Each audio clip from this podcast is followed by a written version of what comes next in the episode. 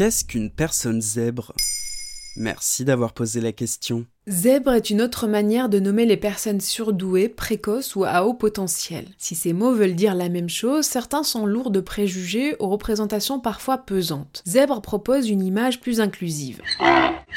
Être zèbre, c'est avoir une personnalité atypique, une façon de penser et donc de réagir différente. La psychologue Jeanne Sio-Fachin explique que le zèbre est le seul équidé que l'homme n'a pas pu domestiquer et qu'il se distingue des animaux de la savane par ses rayures qui, elles-mêmes, lui permettent paradoxalement d'être invisible et de se fondre dans la masse. Le zèbre, il a des rayures comme les, empreintes euh, digitales, c'est-à-dire qu'il n'y a pas deux zèbres qui se ressemblent. Mm. Donc chaque zèbre est unique, comme chaque personnalité est unique. Encore un truc pour se dire différent des autres, c'est ça? L'image que l'on se fait de l'adulte surdoué est souvent bien loin de la réalité. On pense qu'il réussit tout ce qu'il entreprend, qu'il est favorisé, qu'il est intellectuellement supérieur aux autres, alors que la réalité est bien plus mitigée. Les personnes surdouées ont la plupart du temps un parcours chaotique, tant au niveau scolaire que professionnel, et des difficultés à avoir des relations amicale ou affective normale. Vas-y, dresse-nous ce portrait type. Très émotif, hypersensible, le surdoué a généralement une empathie très importante. Il se sent différent avec beaucoup de difficultés à coller au moule de la société. Il ne supporte pas l'injustice, se sent incompris, ses pensées l'envahissent en permanence, tout comme les nombreuses questions qu'il se pose. Souvent, il aimerait trouver le bouton off qui ferait cesser son cerveau de fonctionner.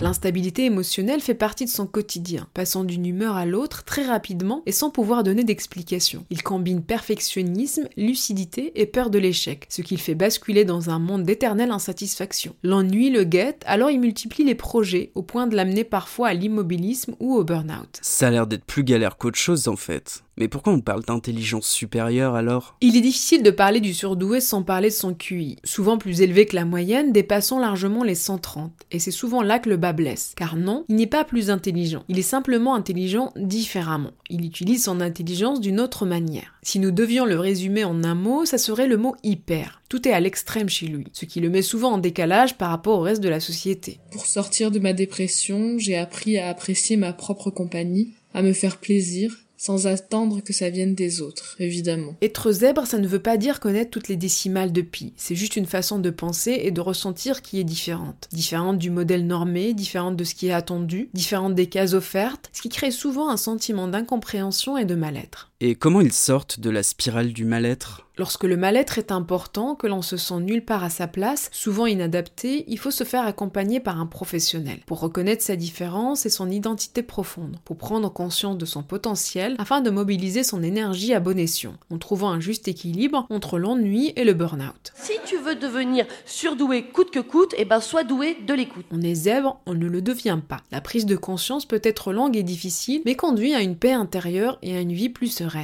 Voilà ce qu'est une personne zèbre.